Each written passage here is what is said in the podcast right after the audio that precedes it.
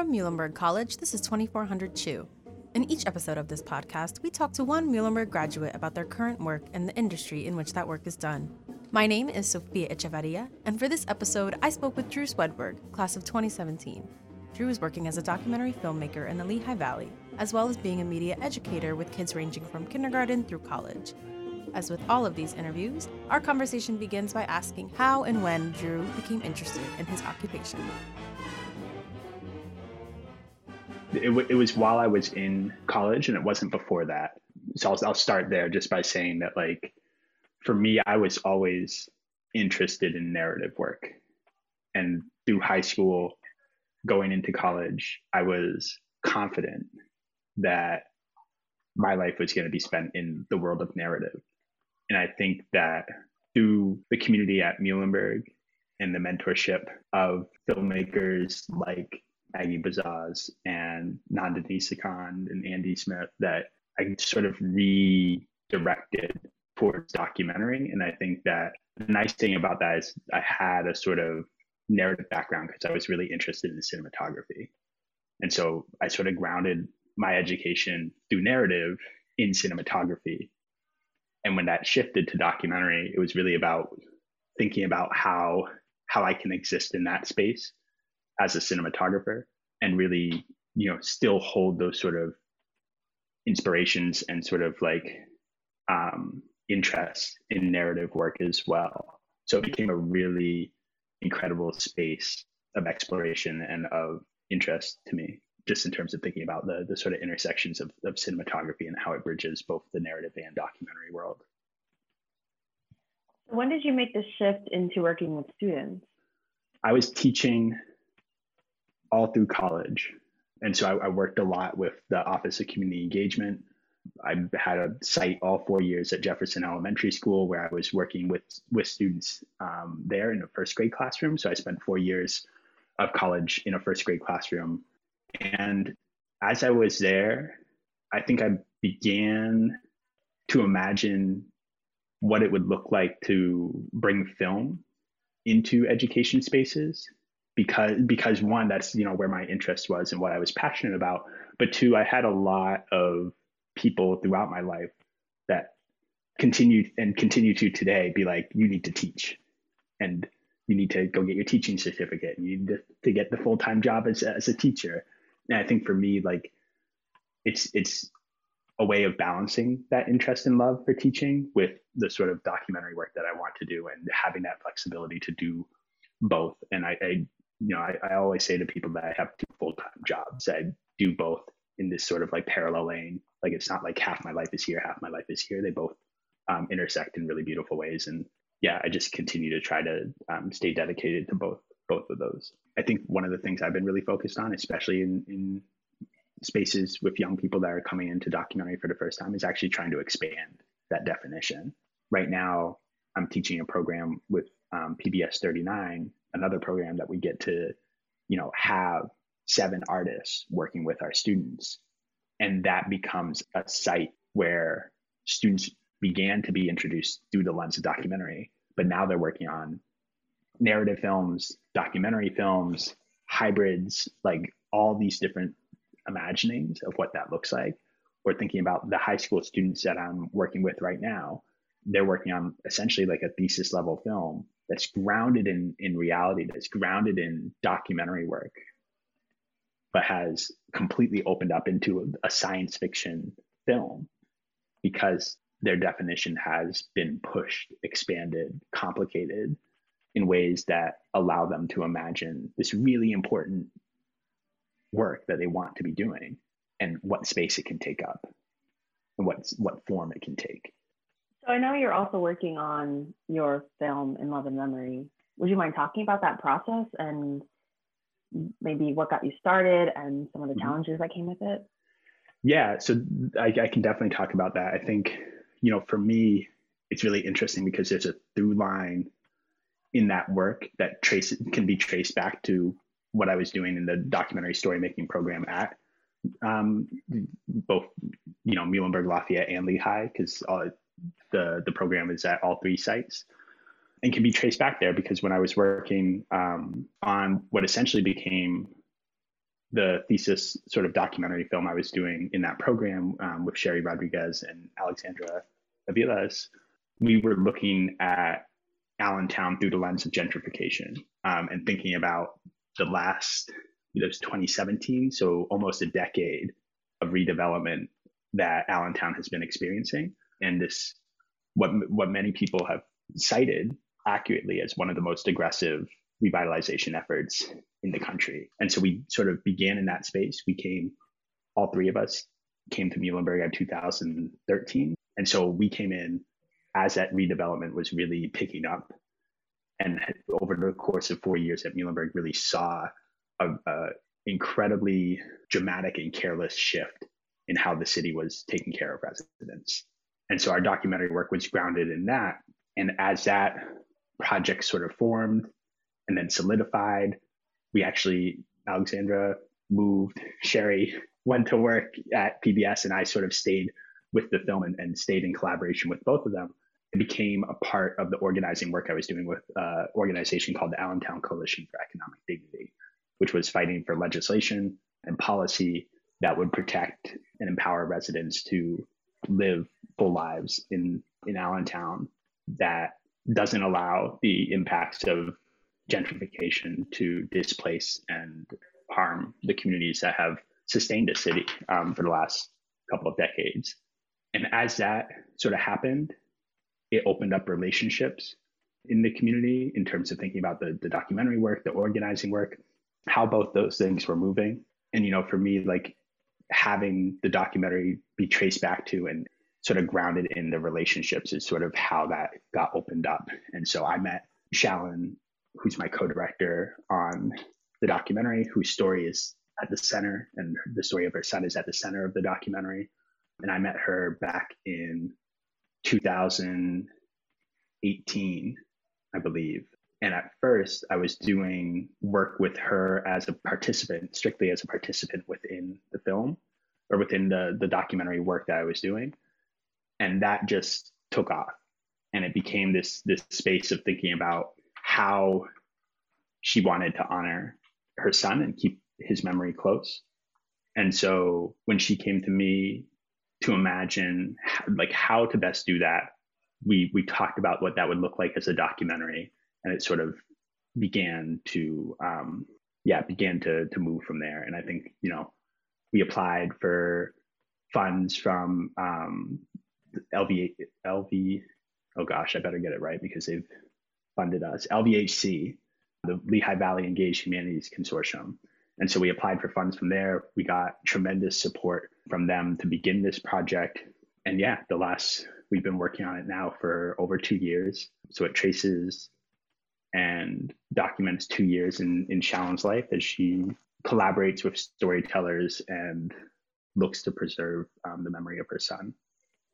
Has COVID had a huge impact on the work that you're doing? And you can talk about this. I know you said you felt like you had two part-time jobs. You can talk about this with both the film and the students and COVID has had, you know, and yeah, just a tremendous impact on both works and both both of the the sort of full time jobs that I do. And so I'll, I'll start by thinking about sort of the documentary work, right? And within the documentary work, the the biggest priority becomes safety.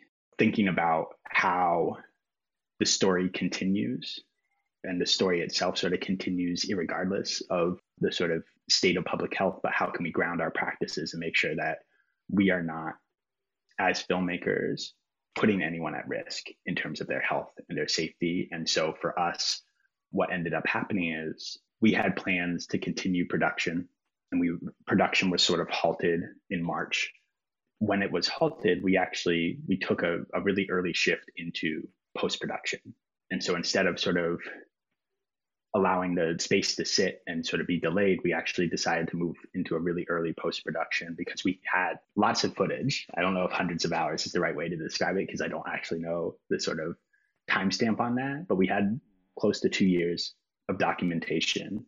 And so we moved into post production. Shallon, myself, and a recent graduate, Haley of Muhlenberg, actually we applied to and got into MDOC's Storytellers Institute. And so we actually, that was sort of the first space over the summer that helped us to imagine and move into post production because that space of artists that sort of came together decided in the pandemic because it was supposed to be in person to shift it online and we are really grateful for them because it sort of gave us the space early in the pandemic to both build community with more artists but also to really begin the really difficult work of editing a feature documentary and doing it as three essentially first time filmmakers I've done short work before. Haley's done short work before. This was Shallon's first foray into film. And in a lot of ways, this was a process of learning how to. And we're really lucky to have um, a community of filmmakers that support us in doing that.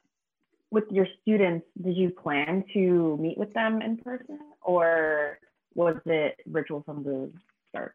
The goal has always been to work in person with students, and the work has shifted quite dramatically from when I graduated from college, where I've been able to acquire equipment and I, you know, am sort of building the ability for students to sort of learn on equipment that because for me, like in terms of thinking about education, it's it's a real tension between thinking about like how how do we ground the classroom in utilizing tools that we have direct access to. So how do we not sort of like build the definition of film as something that can only be possible if you have a lot of money to make films. But then at the same time, how do students that don't have access to equipment in Allentown have access to that? And and how do we also bridge that?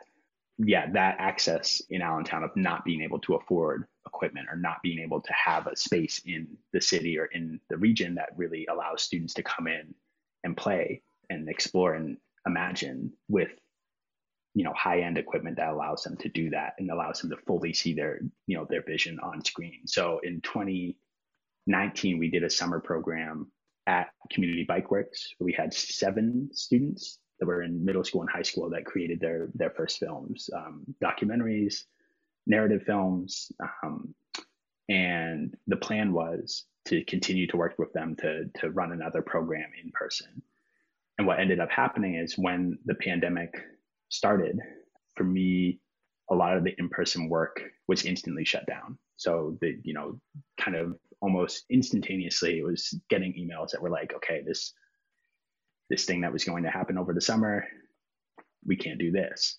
This this thing, we can't do this. For me, it became really a space of imagining really, really quickly and instantly. And you know, I'm really lucky where a lot of the the work I was already thinking of was grounded in sort of like online experiences for young people and like thinking about like, you know, how do young people interact with social media? Like how how do they create, how do they find spaces to consume and create? And that's that's always been a sort of an interest and, and sort of practice of mine of thinking about that in the classroom, even when it was in person. So it became a shift of how do we imagine what that looks like online for students in a space where so many creative spaces were no longer accessible to them. And so, you know, for me, it became a, a, just a really dramatic sort of shift in language in the applications I was submitting, in the people I was talking to, and, you know, really thinking about like, what are the things that we can do online? And, you know, the most incredible part of that was the fact that, you know, a lot of the teaching work that I was doing in person was either by myself or with usually with like a, a, teaching assistant that was learning how to sort of teach film. And I was, when I started out of college, it was always by myself because that was the only sort of like hiring practice where people were like reaching out to me and they're like, oh, can you teach this? And as I moved into the next year or two, when people were reaching out to me, I was like, oh, I need this. Like, I, I need someone to work with me. And so then it became sort of creating classroom spaces of two. In 2019, it became when applying for funds saying, I want to bring in four guest artists. And so the community sort of expanded. And what ended up happening is when we went virtual, that, that sort of just exploded because all of a sudden I put into the language a co-educator, a four artists that were mentoring students, four producers on their project. And all of a sudden we were creating a classroom with 10 filmmakers that were teaching essentially one on one with students. And we were able to do that with the funding because of the space that was possible, that we were able to collaborate with Lehigh alums that are living in California, um, Muhlenberg alums that are living in Lancaster, Newark, New York, Philadelphia, like we were able to sort of create that community virtually for our students in ways that, yeah, that were really beautiful. And I think were really necessary within the context of the of the pandemic to really find ways to continue to build community. So that was really the dramatic shift. And and now for me, one of the things that I'm thinking towards in the futures that I'm thinking towards is like how can we take what's been really beautiful about the the possibilities of virtual and build that into a hybridity of when we arrive back at in-person classes like how can mentors be embedded into the edit room for students how can they be embedded into the the story forming processes because i think once once it does get back into some semblance of public for me i don't i don't want to be teaching by myself anymore because of how teaching as a collaborative, as a community, has really expanded the possibilities of the classroom. So, you know, for, for me, it's it's difficult because in Allentown, a lot of the students that have graduated are all over the space, all over the country, all over the globe. And so virtual allows that to to be bridged. You know, for me, like I'm starting to think about like what what can that sort of hybridity look like when we return to in-person spaces. Along that same line, I'm kind of wondering if there have been any other rewards that came out mm. of this career for you. And it doesn't just have to be because of the pandemic, but just in general, like what what has really come out for you as something that surprised you or just yeah i think the biggest thing that's surprised me is and and to to sort of separate this or, or think about it in the context of the pandemic but also to like separate it from it because i think similarly to it's it's really difficult to think about the pandemic as having anything good within it, just in terms of the the mass amount of, of death that has occurred. And so, you know, for me, one one of the things that I've learned and began to trust more is that you can put forward process oriented work. And I think that's really important both for the classroom space in the context of the pandemic, but again, you know, outside of the context of the pandemic in that future, that we can not only find support for, but also build spaces that are oriented around process and not around product. Because I think that's that's the the one of the most difficult spaces to bridge, both within a classroom of, of young people that are learning film for the first time, or within the work, within documentary work, is like how do you trust and ground it in process in a way that makes the product possible, but doesn't orient itself around the product or the need for the product or the the desire for the product. For me, I think that's the biggest process of, or the biggest the biggest um, sort of transformation of trust that has occurred in my career is knowing that process oriented work is possible. That sort of trying to imagine it outside of the harms of capitalism is possible. And I think that is something that, you know, I'm really, really happy to be doing that alongside so many people that are beginning to imagine that future in that world. What advice do you have for budding documentarians? Mm, it's a great question. For me, it's it's always going to be about building community and what I mean by that is that I think for both for myself, but also for the imagined student, both like where I was, but also like students that are going through college now, it's really easy to to try to dedicate yourself to the work. And in doing so, the risk is always that you you sort of isolate and you decide, you know, like I I can do this by myself. My advice would be to really think about who are you doing the work with? How are you building community in college in muhlenberg right now that is going to be the community that not only you are supporting once you leave the institution but also is supporting you. And i think thinking about that as a really accountable process thinking about that as a really symbiotic i think that's the right science word process that both you and your community are, are supporting each other, that's where I would say students at Muhlenberg or at any college should look to as early as possible. And that includes their peers, it includes the students that are ahead of them that are about to graduate. It includes the students that, when they're about to graduate, are coming up, and it includes the, the faculty and the and the the mentors that are sort of embedded within these spaces. Because for me, none of the work would have been possible if the relationships weren't centered in a really sort of like space of, of wanting to be really honest and transparent about the work. Like the majority of work I got outside of college were people setting me up in spaces that knowing I was looking for work, knowing I was trying to do this in a way that was very sort of independent from a sort of full time job, connecting me with spaces, people, resources that I needed. And that wouldn't have been possible if the relationship wasn't the most important thing. And I think back to thinking about process oriented work, I would also say thinking about relational work. Those two things, career wise, are the most important to me. And I think I can trace that back to what was happening at Muhlenberg within the LVAIC documentary story making program, because that already shifted the scope of Muhlenberg to include Lafayette and Lehigh. Right. And so that would be my advice is to really start thinking about your work as relational. Think about who you're accountable to and how can you build and sustain a community that is going to hold you close after the institution? Because that's inevitable. That's that's that's going to come regardless of yeah regardless of anything that time is going to progress you to the end of that space. And i would say the the thing that i always think about is like how muhlenberg or college there was always contact. You could leave your home space every day and just by by chance run into someone and, and be able to build conversation be able to build community. Once you leave that that has to become intentional. That part of it if you if you're building that in college right now if you're building those communities in college right now it's a lot easier to do that once you leave. Because those are the people you're going to be making work alongside.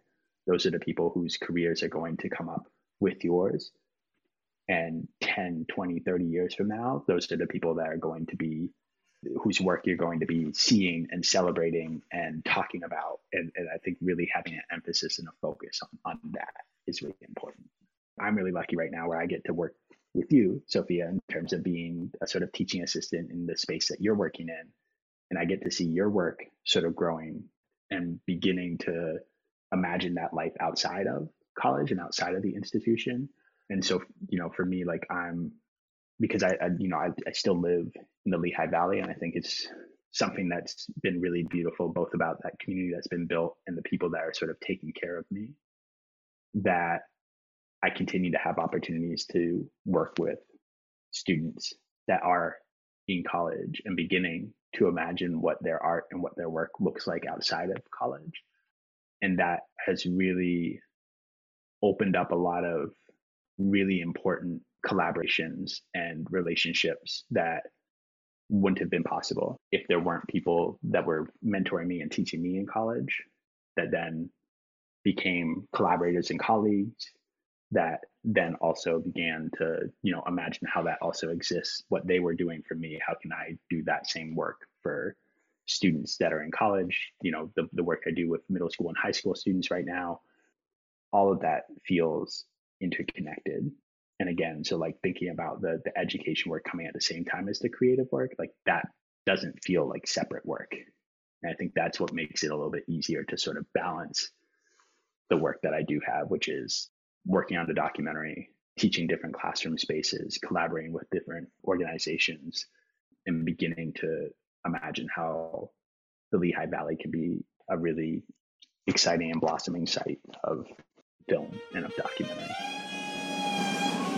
this episode of 2400 Chew was produced and edited by Sofia Echevarria, a senior anthropology major at Muhlenberg College. It was recorded remotely by Paul Krempasky at the studios of WMUH Allentown, Pennsylvania. Our opening and closing music from Cowboy Bebop is performed by the Muhlenberg College Jazz Big Band.